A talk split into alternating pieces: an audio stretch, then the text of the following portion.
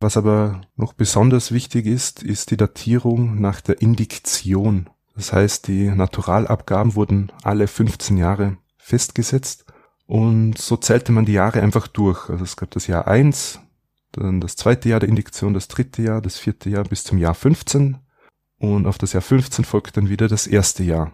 Also man hat jetzt nicht gesagt, die dritte Indiktion im 17. Steuerzyklus, sondern es war einfach nur die dritte Indiktion und man hat die Steuerzyklen sozusagen nicht durchgezählt. Genau. Das erscheint mir unpraktisch.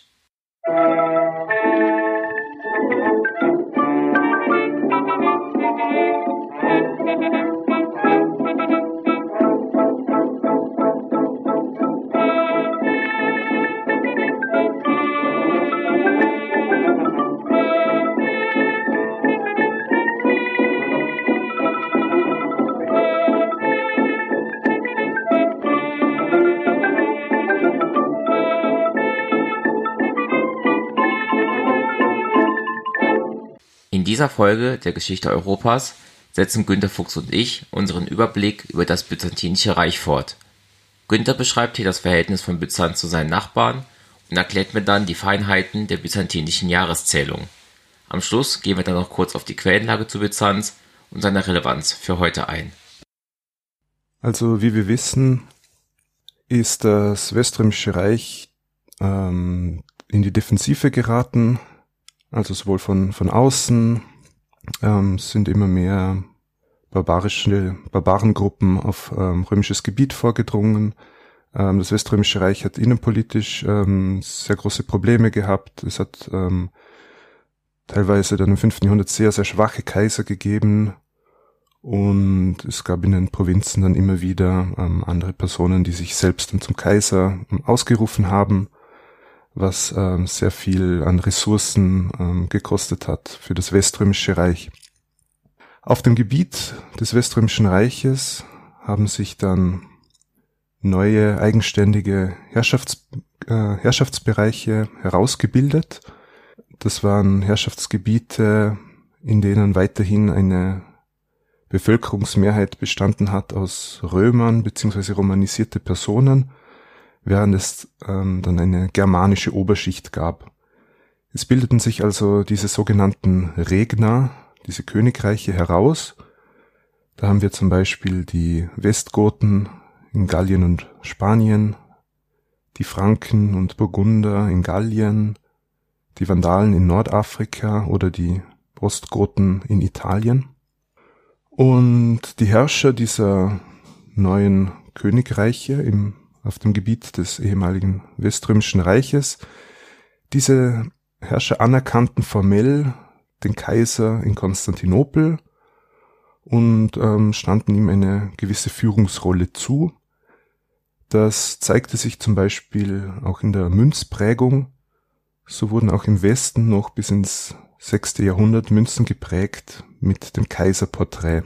Aber für den Kaiser in Konstantinopel gab es ja faktisch ähm, kaum oder keine Möglichkeiten in diesen Gebieten des Westens äh, Macht auszuüben. Und mit der Zeit wurde diese Bindung auch immer schwächer.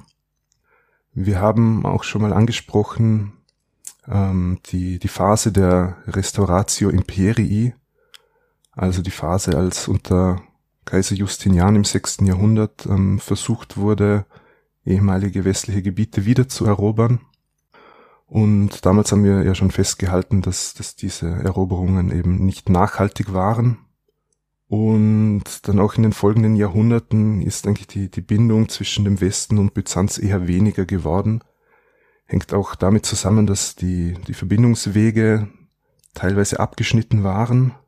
Also als zum Beispiel dann im, im 6. Jahrhundert die Balkanhalbinsel an, an die Slawen verloren gegangen ist ja, so, so nahm der Kontakt eher ab und auch das Interesse, das gegenseitige Interesse hat auch abgenommen. Also so wurde dann im Westen dann irgendwann aufgehört, äh, Griechisch zu lehren und, und vice versa, also auch die, die Kenntnis der lateinischen Sprache, ähm, ja, verschwand mehr oder weniger dann so im, im, im siebten Jahrhundert. Wir haben dann noch im, im sechsten Jahrhundert dann die, die Eroberung großer Teile Italiens durch die, die Langobarden die damit ähm, unmittelbare Nachbarn der, der Byzantiner wurden.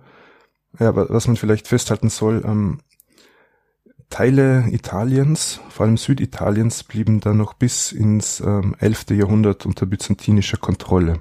Also vor allem, wenn man so Gebiete, Apulien, Kalabrien etc. ansieht. Genau, also die, die Langobarden haben wir angesprochen, ähm, aber auch später dann zum Beispiel die Normannen waren dann auch ähm, dann große Gegner der Byzantiner in diesem Gebiet. Wie kam es, dass die Normannen, was ja quasi ja die Nordmänner sind, äh, bis nach Süditalien gekommen sind? Ja, das ist auch eine sehr spannende äh, Episode der Geschichte. Sie haben ja ein, ein Herrschaftsgebiet an der Normandie dann ähm, errichtet. Ähm, bekannt ist ja dann auch die, die Eroberung Eng Englands durch die Normannen dann äh, im, im 11. Jahrhundert. Aber es sind auch normannische Adlige in, also nach Süditalien gelangt.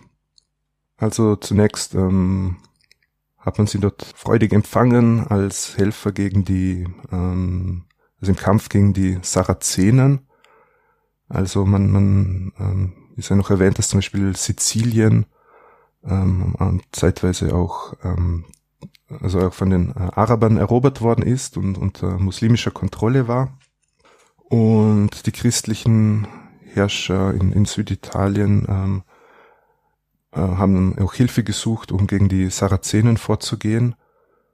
Und so gelangten auch normannische Söldner nach Süditalien und haben sich dann dort ähm, mit der Zeit auch eigene Herrschaftsgebiete dann errichtet und sind dann auch früher oder später dann mit dem Byzantinischen Reich in Konflikt geraten, weil wie gesagt auch ähm, Gebiete in Süditalien noch unter byzantinischer Kontrolle waren. Also wir sind jetzt im, im 11. Jahrhundert und auch später spielen die Normannen in der in der Beziehung zwischen Westen und äh, Byzanz eine wichtige Rolle, denn die Normannen haben dann auch versucht, in ähm, Südosteuropa Fuß zu fassen und die Normannen waren auch beteiligt an den Kreuzzügen. Also wir haben ja auf der anderen Seite aber ja auch die Varäger, die ja als Normannen oder als aus diesem Gebiet Skandinavien auch stammenden äh, Menschen dann halt auch für die Byzantiner als Krieger unterwegs waren. Oder habe ich da was falsch verstanden? Die Varäger, ja. Also das, ähm, die stammen aus dem nördlichen Europa. Die tauchen in byzantinischen Quellen immer wieder vor. Und zwar sind varägische Händler ähm, vor allem in dem Gebiet ähm, des heutigen, der heutigen Ukraine. Also sie sind quasi von Norden über die, die Flüsse Dnieper, Wolga etc. bis zum Schwarzen Meer gelangt und dann von dort aus dann in Kontakt zu, ähm, zu Byzanz äh, dann gekommen. Und ähm, für das 10. Jahrhundert ist dann eine Leibgarde in Konstantinopel nachgewiesen, die sogenannte Varägergarde, die sich eben aus diesen Varägern, also aus diesen ähm, Skandinaviern ähm, äh, aus diesem bestanden hat. Okay, und wir hatten ja auch in der, äh, beim letzten Mal haben wir auch schon drüber gesprochen, dass die Byzantiner auch oft mit äh, Venedig und den anderen italienischen Staaten, wird das auch noch, glaube ich, Genua genannt, in Konflikt waren. Worum ging es da und wie kam es dazu? Italien wurde im 6. Jahrhundert ja von Justinian wieder erobert, doch gingen große Teile äh, schnell wieder verloren an die Langobarden. Aber die Lagune von Venedig ähm, ist quasi ein oströmisch-byzantinischer Außenposten geblieben. Es gab eine schwach ausgeprägte, aber doch vorhandene Oberhoheit des Kaisers in Konstantinopel über Venedig. Venedig konnte dann durch den Handel an ähm, Einfluss gewinnen und ist dadurch auch wohlhabender geworden. Besonders im 10. und 11. Jahrhundert ist die Bedeutung Venedigs stark angestiegen und Venedig hat es geschafft, ähm, sich immer wieder Handelsprivilegien von, durch Byzanz erteilen zu lassen. Und somit ähm, ist es halt dazu gekommen, dass, dass der Handel auch im Byzantinischen Reich immer mehr und mehr von den Venezianern dominiert worden ist und die Venezianer auch dann den großen, größten Teil der Flotte gestellt haben. Also Byzanz hat dann irgendwann aufgehört, ähm, selbst eine Flotte zu haben. Die wurde dann fast vollständig dann von, von Venedig gestellt. Und so hat sich das Machtverhältnis zwischen Venedig und dem Byzantinischen Reich quasi umgekehrt. Also während in den ersten Jahrhunderten also das Byzantinische Reich noch die Oberhoheit über Venedig gehabt hat, ähm, war dann später Byzanz ähm, abhängig von den Venezianern. Und über den vierten Kreuzzug haben wir auch schon gesprochen. Da war auch ähm, Venedig maßgeblich beteiligt, ähm, die Stadt Konstantinopel zu erobern, zu plündern.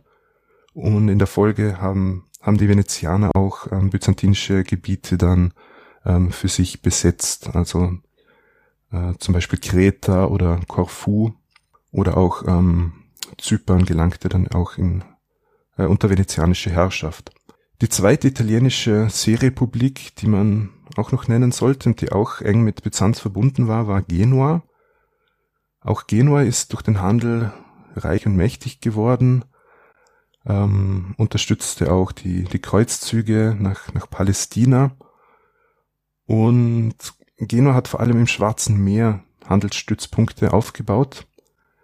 Ähm, war deshalb wichtig, weil dort auch quasi das ähm, die Seidenstraße dann hin verlief, also über, über das nördliche Schwarze Meer ähm, verliefen dann auch die Handelswege etwa nach, nach China oder eben Richtung Asien. Ja, Genua hatte auch andere wichtige Handels, Stützpunkte, ähm, auch in der Ägäis, zum Beispiel die Insel Chios war dann ab 1300 unter genuesischer Kontrolle. Oder ähm, der Vorort Galata, also Galata war eine Siedlung gegenüber von Konstantinopel, in der hauptsächlich ausländische Händler untergebracht war, heute der Istanbuler Stadtteil Kar Karaköy. Und wie man sich vielleicht denken kann, waren Venedig und Genua auch Konkurrenten und führten öfter Krieg gegeneinander. Die Byzantiner haben ab und zu versucht, diese beiden gegeneinander auszuspielen, was aber nicht ähm, oft funktioniert hat. Und vor allem in der Spätphase war dann Byzanz viel zu schwach und war eigentlich ähm, völlig von diesen beiden italienischen Seerepubliken abhängig. Sehe ich das noch richtig, dass ähm, Byzanz ab dem Zeitpunkt, wo Venedig anfing, sich zu emanzipieren, auch keinen, sagen wir mal, effektiven Zugriff mehr aufs Mittelmeer hatte und da auch nicht mehr als Hegemon sozusagen wirken konnte. Ja, das war eben so ein, so ein fließender Übergang. Also eben Byzanz, also die Flotte Byzanz ähm, von Byzanz wurde immer mehr und mehr vernachlässigt, beziehungsweise war dann oft ähm, einfacher oder zumindest kurzfristig günstiger, dass man diese Aufgaben an, an Venedig abgibt. Ähm, das hat sich dann aber mit der Zeit als sehr verhängnisvoll herausgestellt. Und diese Aufgabe der eigenen Flotte kann man durchaus so sehen, dass das mit ein Grund war, warum die Macht oder die militärische Macht von Konstantinopel dann ähm, sehr stark abgenommen hat. Wir hatten ja auch letztes Mal auch kurz angesprochen, diese doch eher komplexe Beziehung zwischen dem römisch-deutschen Kaisertum und dem ja, oströmisch-byzantinischen. Wie hat sich das so nach Karl weiterentwickelt? Also wir hatten da gesagt, die fanden das jetzt nicht wirklich toll, dass der sich jetzt auch als römischer Kaiser bezeichnet hat, hatten es aber dann doch eher pragmatisch laufen lassen. Wie ging es da weiter, diese Beziehung zwischen dem Heiligen Römischen Reich und dem, ja, wie sie dachten, eigentlichen Römischen Reich? Ja, also die Beziehung war natürlich auf dieser ideologischen Ebene nicht einfach, denn jeder hat sich selbst als der eigentliche römische Kaiser gesehen. Wie wir auch schon festgehalten haben, musste dann in der Realität dann natürlich die, die Ideologie der, der Realpolitik weichen. Ähm, so hat es auch immer wieder Kontakte gegeben äh, zwischen dem römisch-deutschen Kaiserreich und dem äh, byzantinischen Kaiserreich ähm, etwa zu nennen ist ähm, dann die, die Hochzeit von Otto II. und Theophanu. Äh, Otto I. wollte eine byzantinische Prinzessin für seinen Sohn, um hier ein, ein Bündnis zu schließen, äh, hat ein also eigentlich mehrere Gesandtschaften nach äh, Konstantinopel geschickt ähm, und schließlich wurde dann die Nichte des byzantinischen Kaisers, also nicht einmal eine, eine Tochter des byzantinischen Kaisers, sondern nur die Nichte von Johannes I.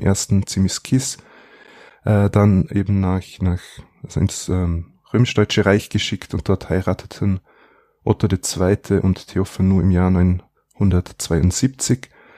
Ähm, Theophanu auch gern so als, als schillernde Figur dargestellt, denn sie hat dann später die Regentschaft ähm, für ihren minderjährigen Sohn Otto III. übernommen.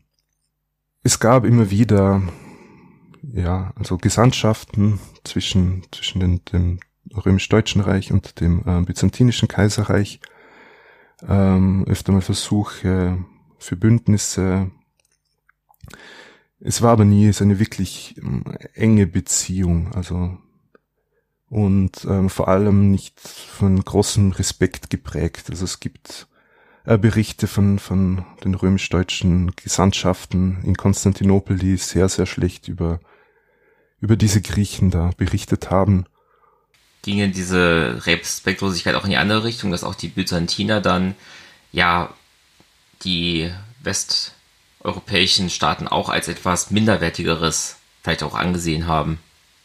Ja, also die, das, das beruhte auf Gegenseitigkeit. Also die, diese Germanen wurden natürlich so als auch als eher unzivilisiert äh, betrachtet und waren natürlich, also konnten einfach keine Römer sein, weil sie eben, ähm, eben auch kein Griechisch konnten und äh, sich auch nicht auf Augustus beziehen konnten, der während natürlich der, der Kaiser in Konstantinopel kann eine eine Kontinu Kontinuität seit der Antike ähm, ähm, für sich beanspruchen. Also es, es ging in beide Richtungen. Ist jetzt vielleicht ein bisschen zu boulevardesk gefragt, aber dass man dann Theophor nur als Nichte hingeschickt hat, war das auch so ein bisschen nach dem Motto, ja, eine Tochter kriegen sie nicht, aber ja, die Nichte, die können wir schicken. Ja, wahrscheinlich schon. Also ähm, äh, Kaiser Otto wollte natürlich eine, eine purpur geborene Prinzessin haben. Also das habe ich ähm, auch schon erklärt, Purpur geboren heißt, ähm, quasi die Prinzessin oder der, der Prinz wird geboren, während der Vater bereits Kaiser ist und das gilt als ähm, besonders hohe Auszeichnung.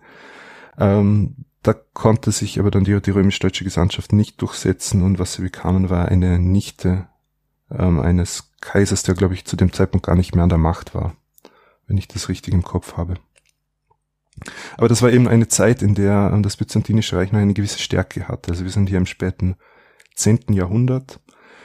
Ähm, diese, allgemein diese Heiratspolitik der Byzantiner, das änderte sich dann rasch in, in späterer Zeit, als das Byzantinische Reich wesentlich ähm, schwächer war.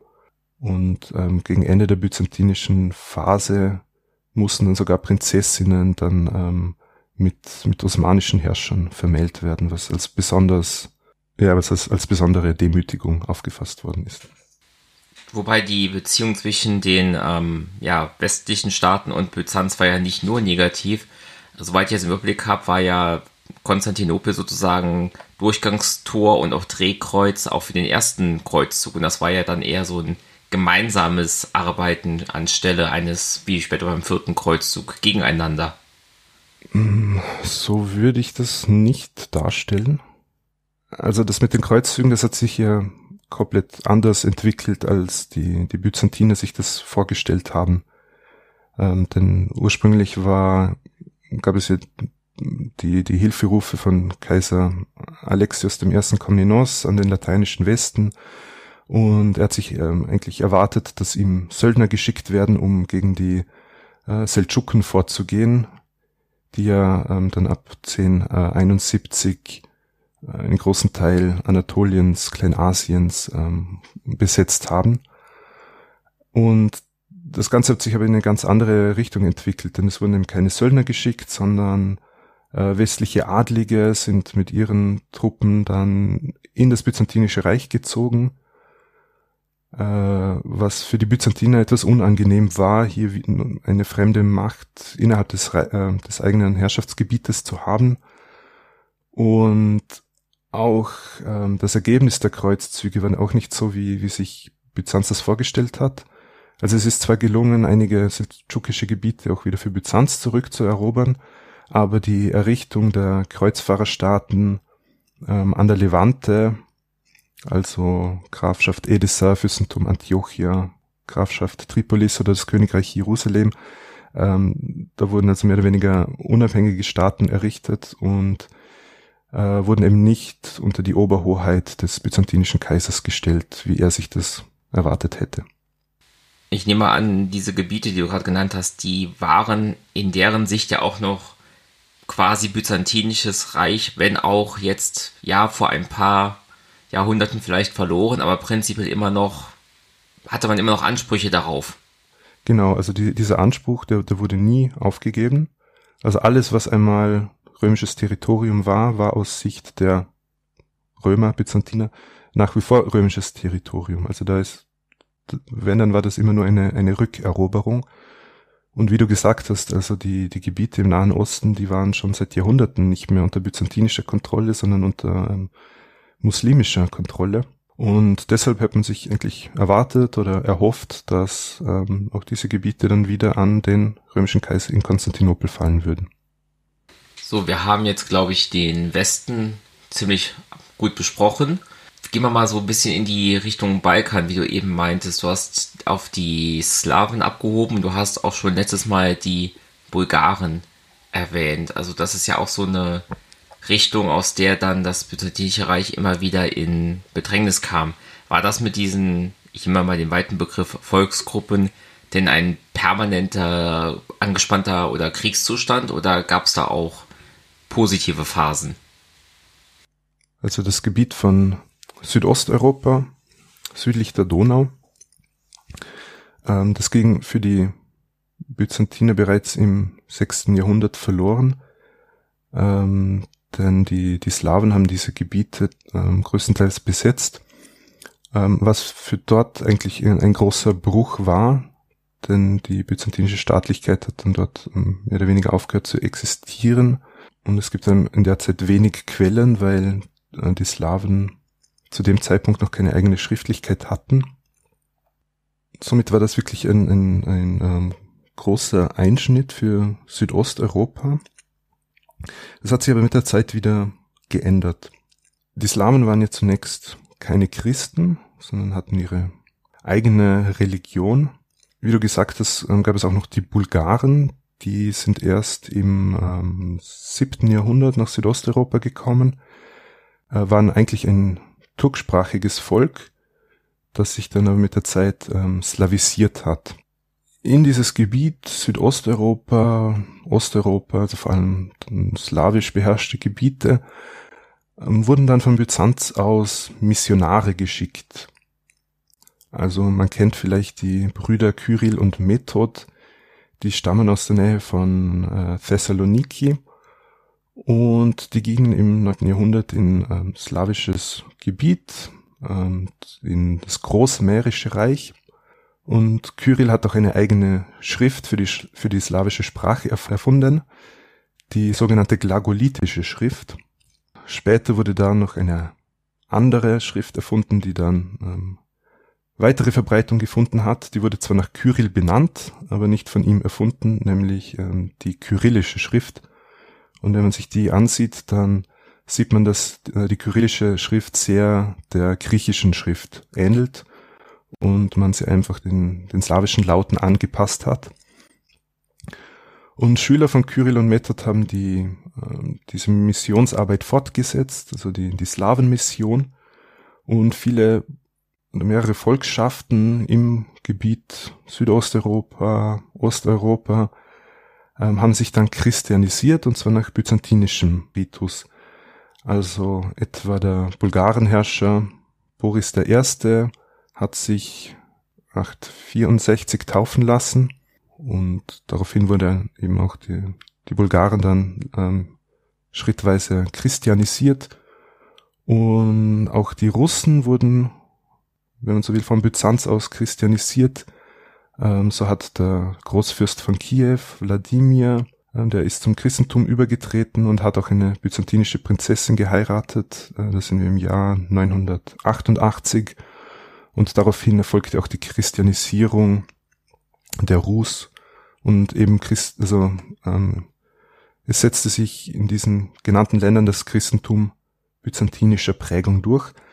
Und durch das Christentum ist es zu einer kulturell sehr engen Bindung gekommen zwischen, also innerhalb der Orthodoxie, also zwischen dem äh, Kaiser von Konstantinopel, beziehungsweise zwischen dem Patriarchen von Konstantinopel, dem äh, ökumenischen Patriarchen, wie auch genannt wird, und großen Teilen der, der slawischen Welt. Aber man muss dazu sagen, dass nicht alle ähm, Slawen orthodox, also ähm, von den Byzantinern äh, christianisiert worden sind. Ähm, es gibt ja, hat auch ähm, von katholischer Seite aus ähm, also Missionsbestrebungen gegeben, wurden dann die, die Polen, Tschechen, Slowaken, Slowenen oder Kroaten eher katholisch geprägt. Und den Unterschied sieht man bis heute. Also während die äh, katholisch geprägten Slawen ähm, die lateinische Schrift verwenden, verwenden die orthodox geprägten Slawen die kyrillische Schrift. Ich habe jetzt aber richtig rausgehört, dass die Beziehungen zwischen, sagen wir mal, den Bulgaren und Byzanz durch diese Christianisierung zumindest etwas verbessert wurden und nicht mehr ganz so kriegerisch wirkten, wie sie noch zu Beginn wirkten. Sagen wir mal so, ähm, die, durch die Annahme des Christentums boten sich andere Möglichkeiten, Konflikte irgendwie im, im Zaum zu halten. Denn davor war es unmöglich, zum Beispiel Heiratsverbindungen einzugehen. Und offiz also so äh, offizielle Verbindungen zwischen einem christlichen Land, ähm, eben wie Byzanz und einem nicht christlichen Land, das war eben sehr, sehr schwer, ähm, denn eben eine Form der Diplomatie war eben, waren eben Heiratsverbindungen. Und das war dann erst möglich, nachdem der Bulgarenherrscher ähm, ein Christ geworden ist, konnte man das durchführen. Das heißt nicht, dass es danach keine kriegerischen Auseinandersetzungen mehr gegeben hat. Die gab es nach wie vor und die, die Bulgaren haben auch immer wieder mal nach Konstantinopel gestrebt. Aber das bulgarische Reich wurde dann von, also das erste bulgarische Reich wurde von Byzanz dann besiegt im frühen 11. Jahrhundert und Südosteuropa wieder in Byzanz ähm, eingegliedert. Also man merkt an den Schilderungen schon, was du in der letzten Folge gesagt hast, dass Konstantinopel wirklich so ein, oder Byzanz an sich generell so ein Drehkreuz zwar äh, Kontakt zwischen, Kontakt hatte mit dem Westen, mit dem Norden. Jetzt fehlt uns quasi auf unserem Kompass noch der Süden und der Osten. Gehen wir am besten erstmal in den Süden. Also eben hast du angesprochen, die Vandalen hatten Nordafrika, was ja auch lange Zeit eine traditionelle römische Provinz war, eingenommen. Justinian hat sie dann kurzzeitig wieder erobert und ich nehme an, dann der nächsten Punkt ist dann, dass dann da die arabische Expansion Byzanz aus diesem Gebiet wieder vertrieben hat. Das Römische Reich hatte im Osten immer einen großen Konkurrenten. Das waren ja in der, in der Antike die, die Parther. Die wurden dann im dritten Jahrhundert nach Christus von den Sassaniden abgelöst, also vom Neupersischen Reich. Und Ostrom und die Sassaniden haben äh, lange Zeit Krieg geführt im sechsten und dann vor allem im siebten Jahrhundert. Und das war mit ein Grund, warum dann die Araber so ein leichtes Spiel hatten bei ihren Eroberungszügen. Denn ähm, das oströmisch-byzantinische Reich und das Sassanidenreich haben sich quasi gegenseitig geschwächt, ähm, was es den Arabern viel leichter machte, das Sassanidenreich zu erobern und äh, eben auch die ehemals römischen Gebiete im Nahen Osten, Ägypten oder die Provinz Afrika im heutigen Tunesien, die sind eben an die Araber verloren gegangen. Aber das heißt ja nicht, dass diese Gebiete dann sofort äh, in muslimisch wurden oder alle dort nur noch arabisch gesprochen waren, haben. Ähm, es war durchaus so, dass diese Gebiete, dass auf diesen Gebieten weiterhin ähm, mehrheitlich Christen gelebt haben, das heißt, dass auch die, die kirchlichen Strukturen waren natürlich weiterhin wichtig. Also es waren dann drei der ursprünglich fünf Patriarchate, dann Teil des Kalifats, also Alexandria, Antiochia und Jerusalem. Und es hat weiterhin natürlich Personen gegeben, die auch der griechischen Sprache mächtig waren im Kalifat. Und auch bei den Arabern, bei den arabischen Gelehrten gab es ein großes Interesse an, an griechischer Bildung und auch an den Texten, an den Schriften der antiken griechischen Autoren.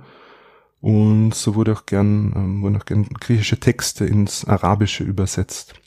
Auf diplomatischer Ebene, wie man sich vorstellen kann, war das natürlich schwieriger. Also es hat natürlich auch Gesandtschaften gegeben, des, des Kalifen in Konstantinopel und umgekehrt. Ähm, aber so, so dynastische Verflechtungen waren natürlich nicht möglich. Eben wie angesprochen, ähm, war da halt die, die Religion ein großes Hindernis.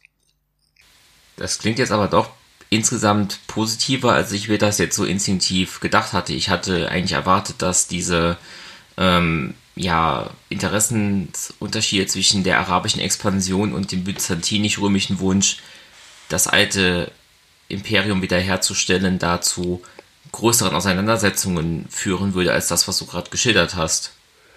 Okay, vielleicht ähm, habe ich es ein bisschen zu positiv dargestellt. Aber natürlich auf militärischer Ebene war das, also haben sich die, die Auseinandersetzungen lange hingezogen. Ähm, also zunächst waren, waren diese arabischen Eroberungen, haben große, großen Einfluss gehabt auf Byzanz, also vor allem auch ähm, wirtschaftlicher Natur. Und es hat dann immer wieder also so, eine, so eine Art Grenzkrieg gegeben zwischen dem Byzantinischen Reich und, und dem arabischen Herrschaftsgebiet. Ja, es gab auch noch andere Gebiete, die, die ähm, umkämpft waren.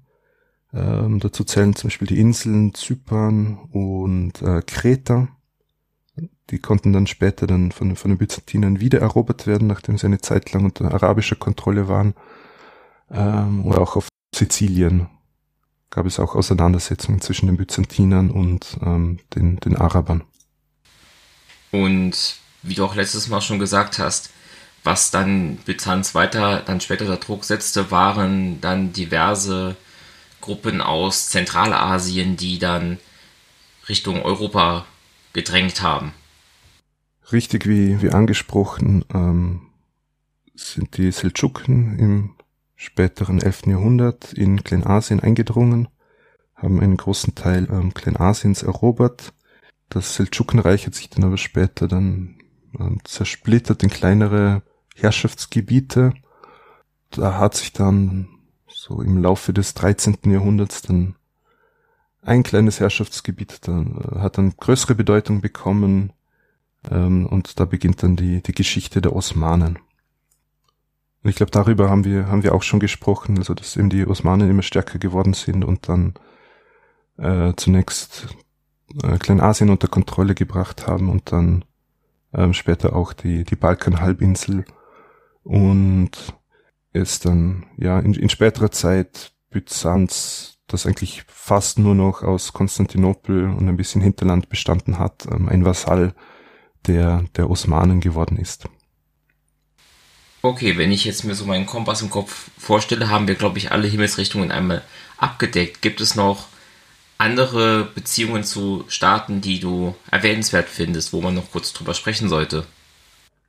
Ein ganz spannender Bereich, über den ich selber le ähm, leider nicht allzu viel ähm, Bescheid weiß, also nur so ein bisschen oberflächlich, ähm, wäre das Gebiet des Kaukasus. Ähm, das hat die Eigenheit, dass es einerseits ähm, durch das Gebirge äh, schwer zugänglich war und, und ist, ähm, ist aber immer so quasi zwischen großer Reiche gestanden hat. Auf der einen Seite eben die, die Römer, Byzantiner, die Perser, dann später die Araber, dann nochmal später die Osmanen oder dann im 19. Jahrhundert die Russen. Also Kaukasus war irgendwie immer so ein Schnittpunkt größerer Reiche, äh, ja, Reiche eben durch, durch den Kontakt mit, mit diesen großen Nachbarn, aber eben auch durch die gleichzeitige abgeschiedene Lage haben sich da sehr eigenständige Kulturen entwickelt. Also im, im Speziellen die, die Armenier oder die Georgier, die auch das Christentum angenommen haben.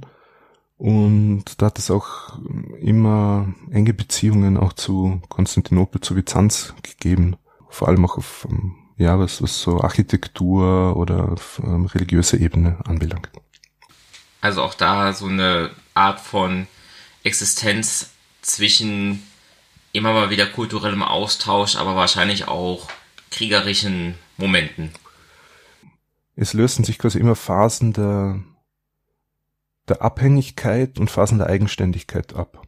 Also mal war man unter Kontrolle der Römer oder unter Kontrolle der Perser äh, oder später unter der Kontrolle der Araber. Ähm, aber auch diese Großreiche hatten wieder ihre Phasen der Schwächen und da konnten sich dann eben die, die lokalen, also wieder lokale Herrschaftsbereiche im Kaukasus dann herausbilden. Okay, ich glaube, damit haben wir so die byzantinischen ähm, Nachbarn einmal gut abgehandelt und einen kleinen Überblick da uns verschafft. Du hast einen eigenen Podcast über die byzantinische Geschichte und der heißt Anno und das hat einen ganz besonderen Grund, denke ich mal. Kannst du da was dazu erzählen? Ja, dazu erzähle ich gerne etwas. Wir verwenden ja heutzutage nahezu auf der ganzen Welt die Zeitrechnung ab Christi Geburt, ähm, auch AD, also Anno Domini im Jahre des Herrn genannt. Das geht zurück auf eine Berechnung eines Mönches namens Dionysius Exiguus, der im 6. Jahrhundert gelebt hat und der hat versucht, auf Basis der Bibel das Geburtsjahr Jesu zu bestimmen und ist auf das Jahr 1 gekommen. Also das wurde damit ähm, definiert. Wie wir heute wissen, ähm, stimmt das nicht ganz. Jesus wurde ein paar Jahre früher geboren. In Byzanz hat sich aber eine andere Zeitrechnung, eine andere Jahreszählung durchgesetzt, nämlich die Jahreszählung Anno Mundi. Und Anno Mundi bedeutet im Jahr seit der Erschaffung der Welt. Und zwar hat man da auch anhand der Bibel dann quasi versucht zu berechnen, wann wurde die Erde erschaffen. Also laut Genesis gibt es in, in den Schöpfungsbericht, ähm, da ist man auf das Ergebnis gekommen, die Erde wurde am 1. September 5509 vor Christus erschaffen. Das heißt, wir wären jetzt, wir sind jetzt aktuell im August 2020, wenn wir diesen Podcast aufnehmen, im Jahre 7528 Anno Mundi. Ansonsten gab es in Byzanz ähm, ganz normal den julianischen Kalender, also mit den zwölf Monaten. Das Jahr hat aber in Byzanz mit 1. September begonnen und nicht wie im Westen üblich mit 1. Januar. Und viele orthodoxe Kirchen verwenden bis heute für das Kirchenjahr den julianischen Kalender, äh, was bedeutet, dass äh, das Osterdatum immer wieder mal abweicht oder meistens abweicht. Es hat aber im Byzantinischen Reich neben Anno Mundi noch weitere Möglichkeiten zur Datierung gegeben. Der Klassiker ist natürlich nach den Regierungsjahren der Kaiser. Ähm, was aber noch besonders wichtig ist, ist die Datierung nach der Indiktion. Also Indiktio kommt vom Latein, aus dem Lateinischen, bedeutet so viel wie Ansage, Ankündigung, ähm, wurde dann aber im, im übertragenen Sinne für Steuer verwendet.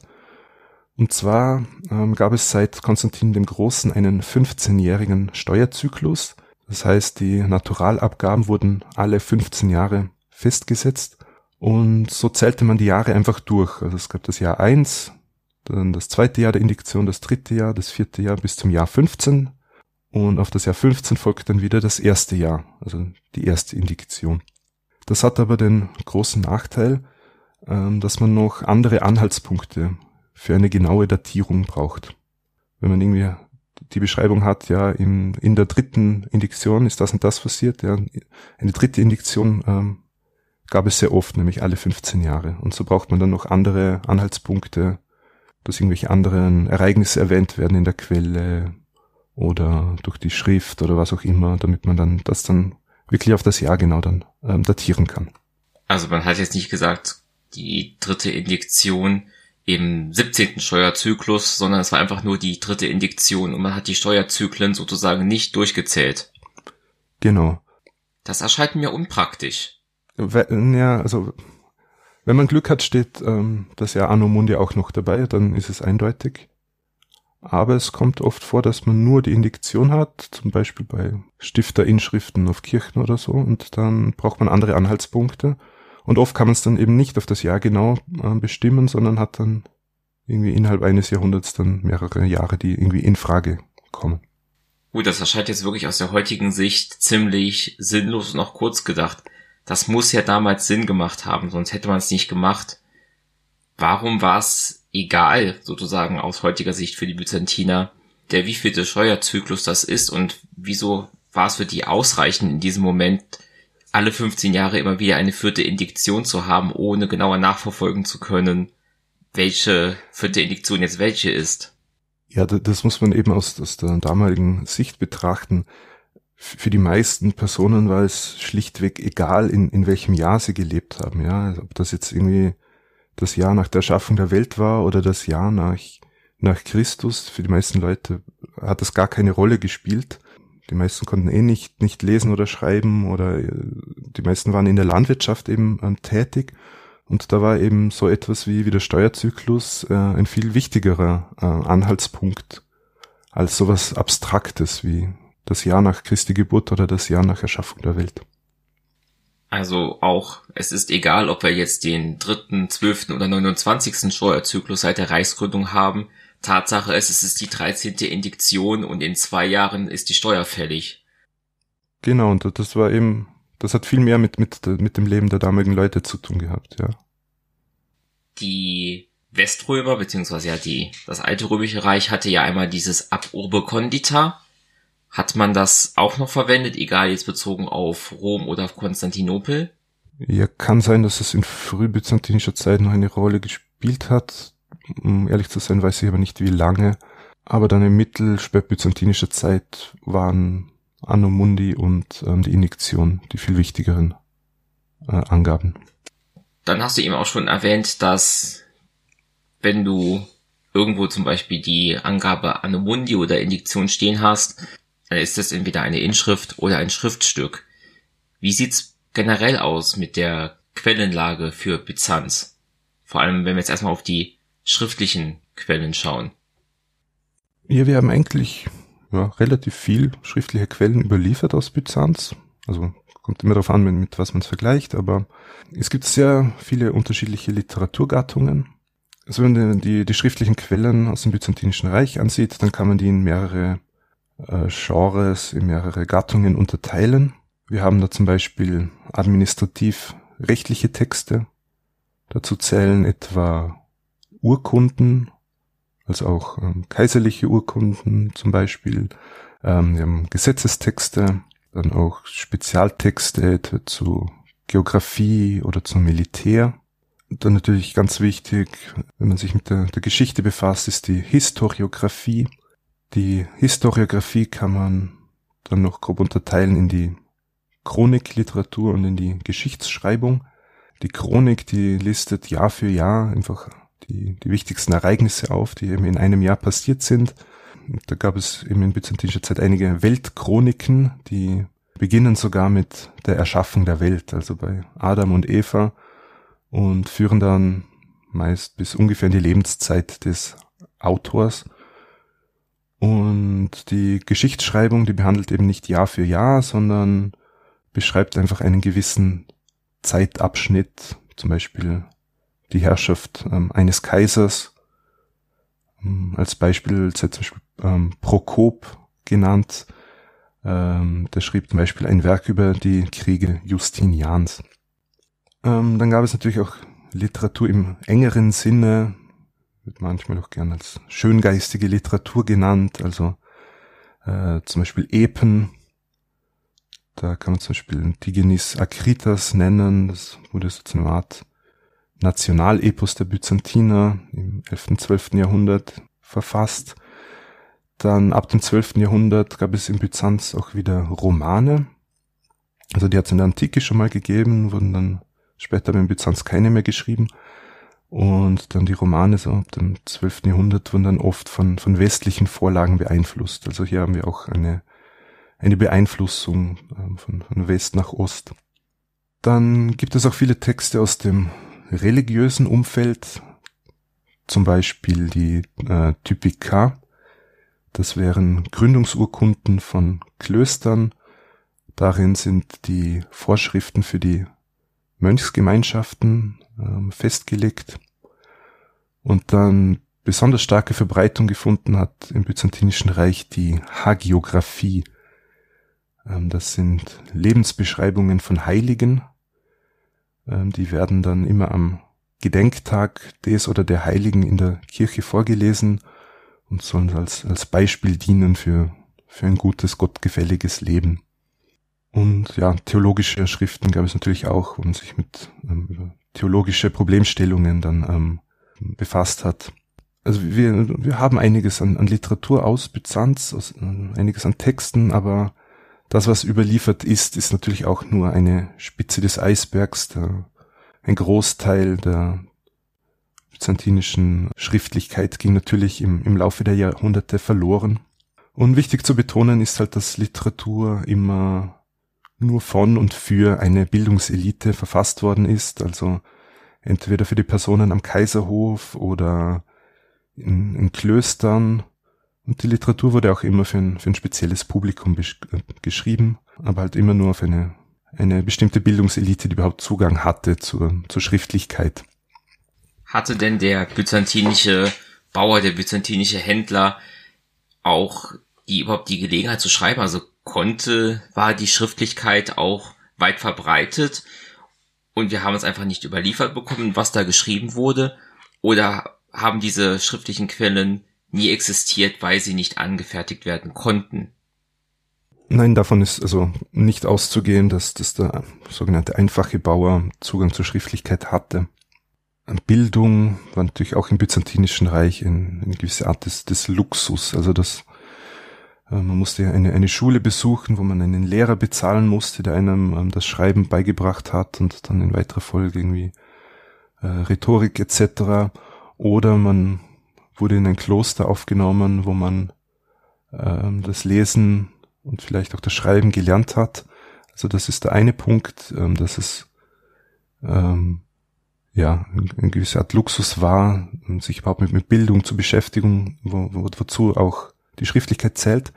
Und was noch dazu kommt, ist, äh, mit dem Schreiben ist auch das Problem, äh, Schreibmaterial war natürlich teuer. In Byzanz wurde hauptsächlich auf ähm, Pergament geschrieben und Pergament ja natürlich aus ähm, Kuhhäuten oder halt aus äh, Tierhäuten hergestellt, was ein großer Kostenpunkt darstellt und auch sonst Schreibmaterialien wie ähm, Feder, Stift, also ein Kalamos, das ist so ein äh, Schreibgerät, in das verwendet worden ist und auch ähm, die Tinte. Das waren natürlich Dinge, die, die alles etwas gekostet haben. Und das war für, äh, für jemand, der irgendwie der bäuerlichen Schicht oder sonst der Unterschicht angehört hat, äh, nicht leistbar war. Also da auch ähnlich wie im westeuropäischen Mittelalter, dass so die Alltagsgeschichte, so wie wir sie verstehen, quasi nicht aus Quellen rekonstruiert, aus schriftlichen Quellen rekonstruiert werden kann. Das ist generell ein, ein Problem der, der vormodernen Zeit, dass die Unterschichten einfach äh, schwer greifbar sind aus den Quellen, ja.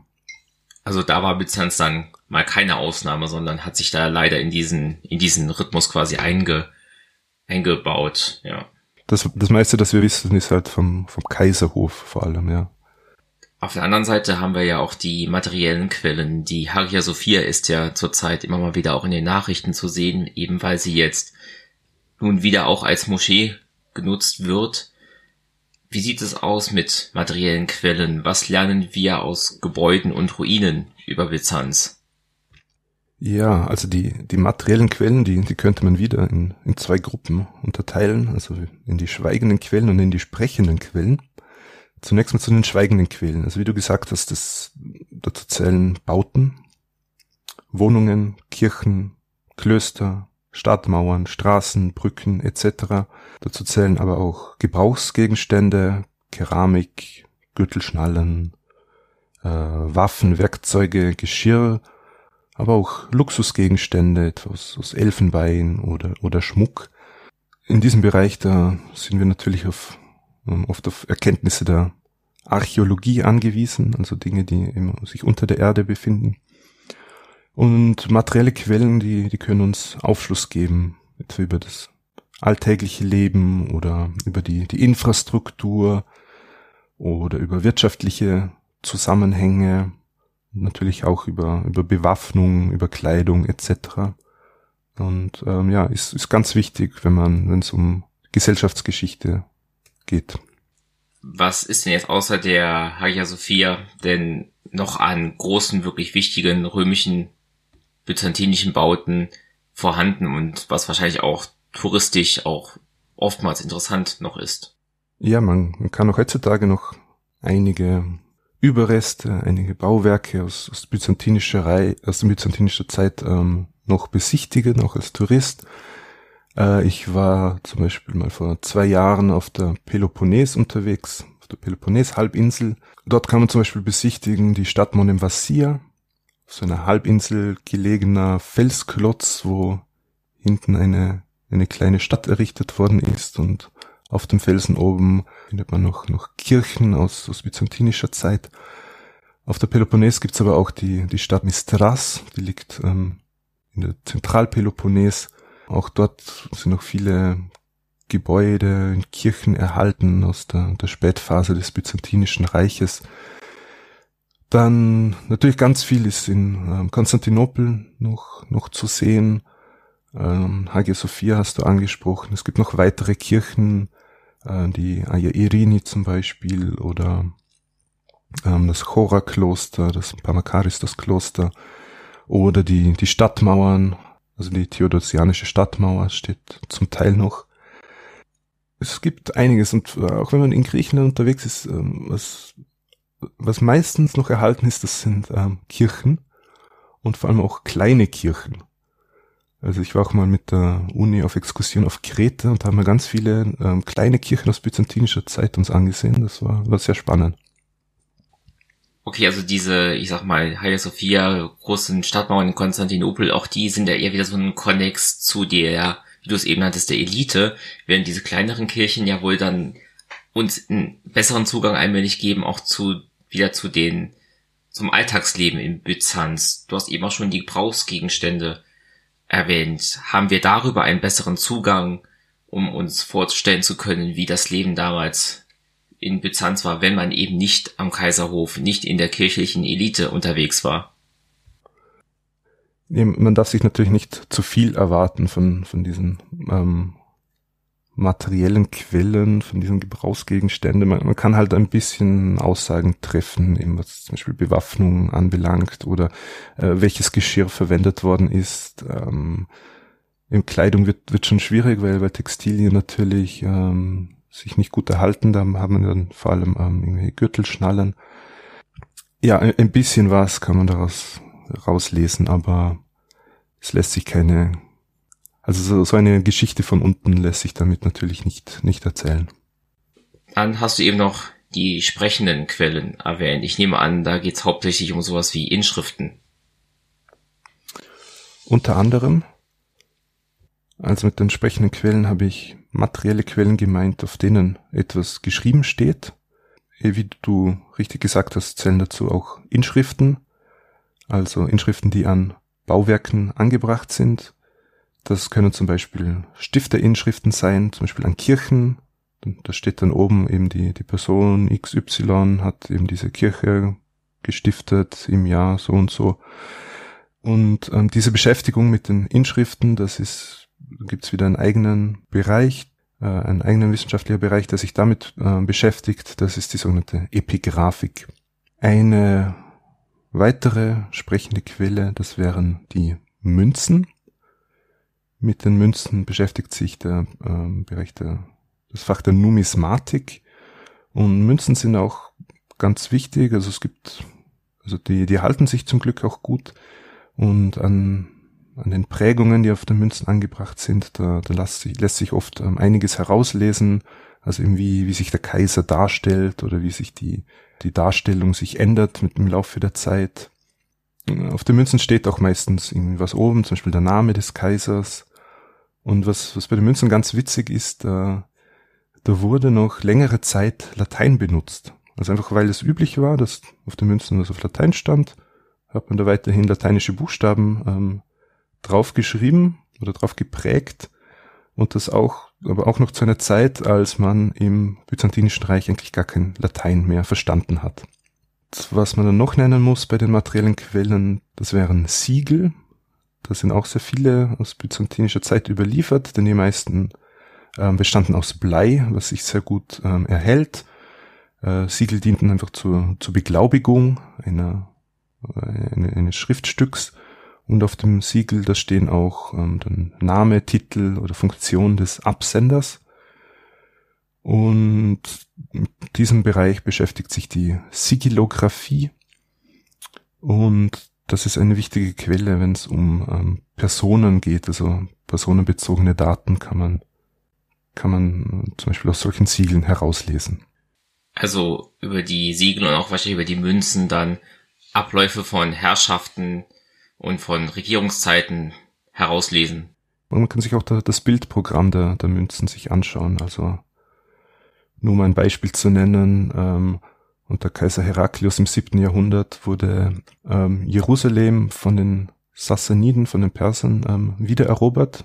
Die haben nämlich kurze Zeit dann Palästina besetzt. Und da wurde dann auf einmal ein Kreuz mit drei Stufen dann auf die Münzen geprägt, was natürlich Bezug nimmt auf, auf Golgotha und, und die Grabeskirche.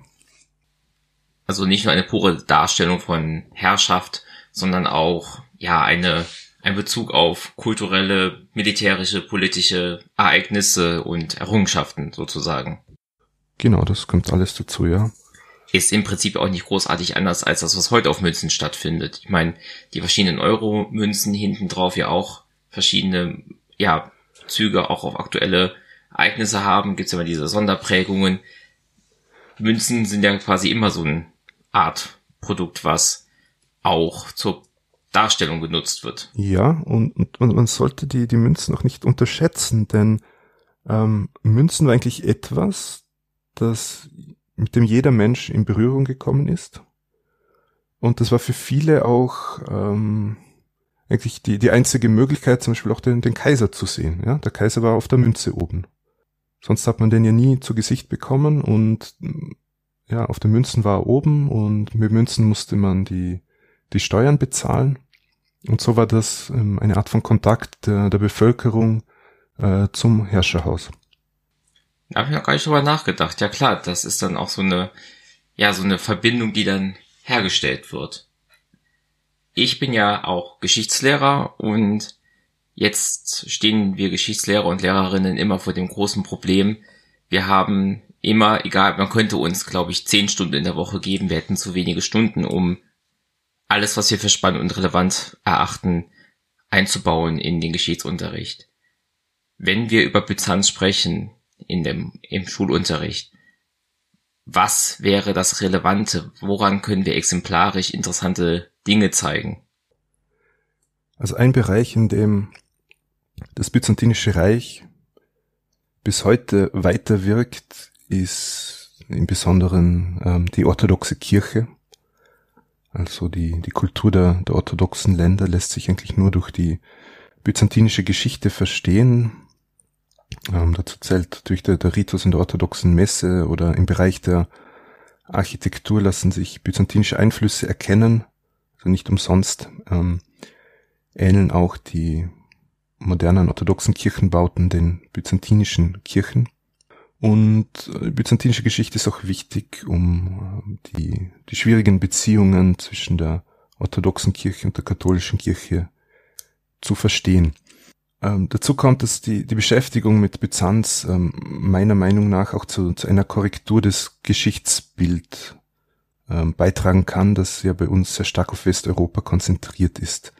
Aber auch in der, in der heutigen Zeit, in der immer wieder von einem europäischen Einigungsprozess gesprochen wird, ist es meiner Meinung nach wichtig, auch nicht zu vergessen, dass es auch Teile Europas gibt, die nicht katholisch oder protestantisch geprägt sind, sondern eben orthodox.